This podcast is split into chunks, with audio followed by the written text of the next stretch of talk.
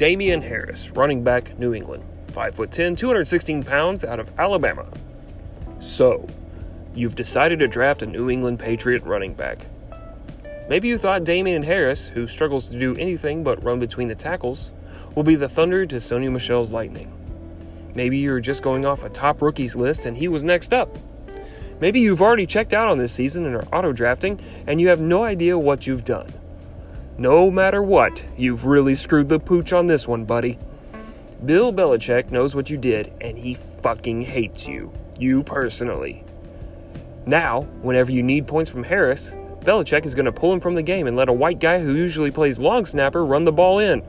And when you bench Harris, old Billy Boston Baked Beans Belichick is going to have Tom Brady shove the ball square up Harris's asshole, and the whole team is going to hurl him into the end zone from 80 yards away like a human trebuchet. And when you finally take your own life, Bill Belichick will be there waiting for you at the gates of hell in his stupid cutoff hoodie.